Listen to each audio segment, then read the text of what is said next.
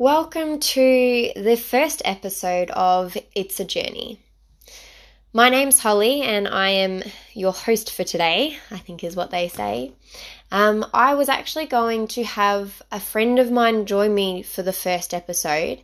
However, I've just sat down at my desk and I've written a little piece in which really sort of highlights the fact of everyone's journey and that everybody has a journey. So I've decided to record that now um, and share that as my first episode. Um, this is about my last seven months. So, as we move forward, I'm going to share bits of my journey throughout this podcast, as long as well as with everybody else's. Um, but I just wanted to really put out there this the last seven months as this is the most significant to me and this is something that has sort of led me to this path of of wanting to create this journey podcast.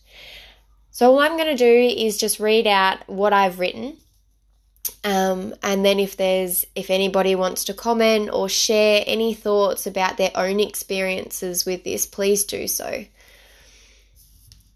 So my seven month journey Seven months can go by quickly, and how quickly it has gone by. Also, apparently, so much can happen in seven months that I never thought was possible.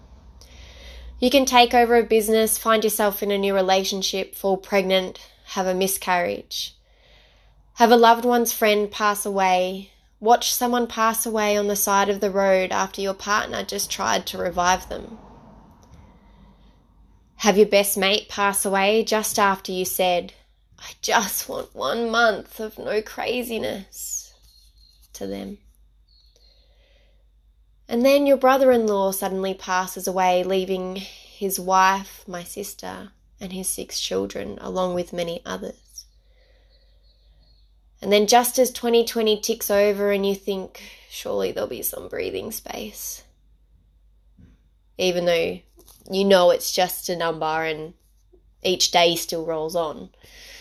A family in which you used to be a part of, their son and brother, suddenly passes away. Oh, and don't forget, while all of this is happening, you move house not once but twice, and then you move your partner house. You renovated and created a yoga studio you're running a part time job and then you quit the part time job because it was getting a little bit too much and decided to go straight out onto working with your own business, which is a new business that you've never worked in that sort of field before. You try and build up the old business while you've been working seven days a week, grieving, or perhaps even just trying mostly to ignore my own feelings tired, overwhelmed, and exhausted. You're working out a new relationship and new dynamics from how that relationship works now. You start back at another part time job because you need to get some money from somewhere and you need to be busy because you haven't been, even though you have been. You support your friends and family around you that are also going through life and shit as well as them allowing to give you so much support through your journey. So, yes, I'm okay with my decision to walk away from the new business that I had tried to start. It's time to take a breather and feel my feet firmly on the ground again. Set up a new base for all the lessons I've learned. Yes, I'm okay with how my life is going. I am in an amazing relationship with someone who has stood by my side through all of this, spite it all happening as soon as we got together. I have the most amazing support around me, which just keeps on growing. A lot can happen in seven months. And I've survived and I've made it. It's been hard, it's been tough, and there's still a long road ahead. But I also taught 40 men yoga who had never done it before. I ran a New Year's Day work, yoga workshop without my friend beside me. I have helped heal and provide a safe space for people who never thought it was possible. I've learnt new skills, new feelings, and seen just how much I can grow in my seven month journey. To be honest, I'm now struggling to remember what else I achieved in the last seven months, but I know it's a lot more than the above. We forget to keep track of the things that we achieve, and we hold on so much to the things we have not. I know that my time for all of this is to come again once I'm ready. But for now, I rebuild and regenerate what I feel I've lost. I will grow wiser and stronger and help heal more from my experiences. But the one lesson that I want to share with you today is the one major lesson that I have learnt through this experience. Is that no matter how many times you are told, don't touch that, it's hot, the urge to touch that is so strong that sometimes you can't resist.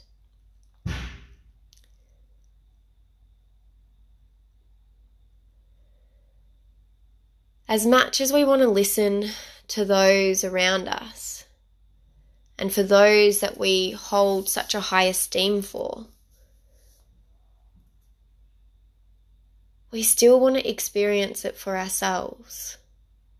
And in our own theory, in our heads, is one line that always runs through is, well, that won't happen to me. Until one day it does. Or maybe not.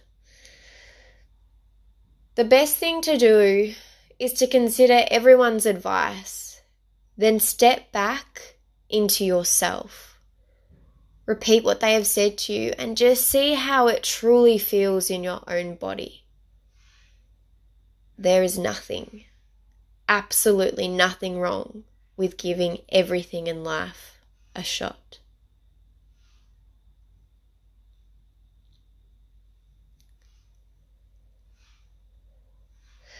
So that's my seven month journey, and something that I thought I would just share. I've literally just sat down and um, written that. And I'm sure it's got a bit of work to do before I sort of post out the written work um, to everyone as well.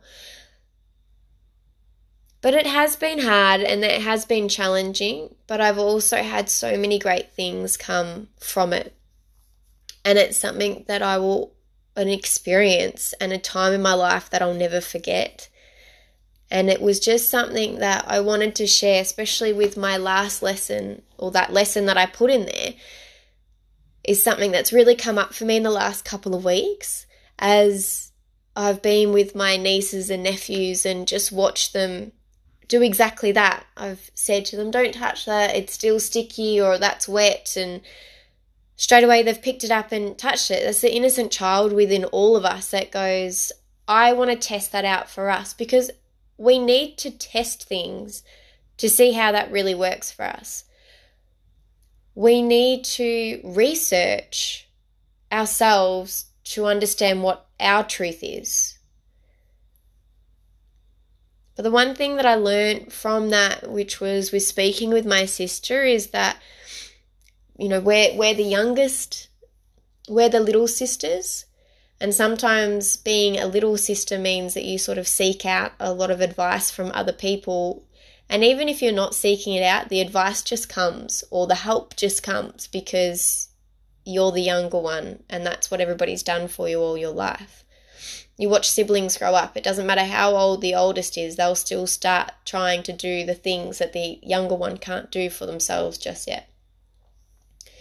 So it was just about really sharing that lesson of of coming back and just take that moment to breathe and step back into yourself. What is your truth from what the advice is that's been given? What is your truth to what it is that you want to do in your life right now?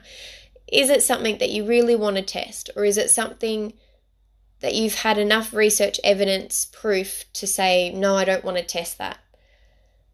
Sometimes you still want to test it, and that's okay. And it's just about owning everything that you do in your own life. So, thank you very much for listening to the first episode of It's a Journey. And moving forward, I'll have guests. My phone's beeping. I'll have guests come on and share their experiences, their journeys. And I guess what I really wanted to get out of this podcast for everyone is just to understand that sometimes we see people where they are now and we don't see what's what is underneath, the layers that are underneath them. It's not just that they took XYZ steps to get to where they are, it's also the stuff that's happened behind the scenes that a lot of people don't even see or know about. Sometimes not even close family know about those stories. So we're going to try and unravel and reveal some of these parts of people's lives, so the challenges, the wins that they've gone through. So I hope you can keep joining us. Thank you.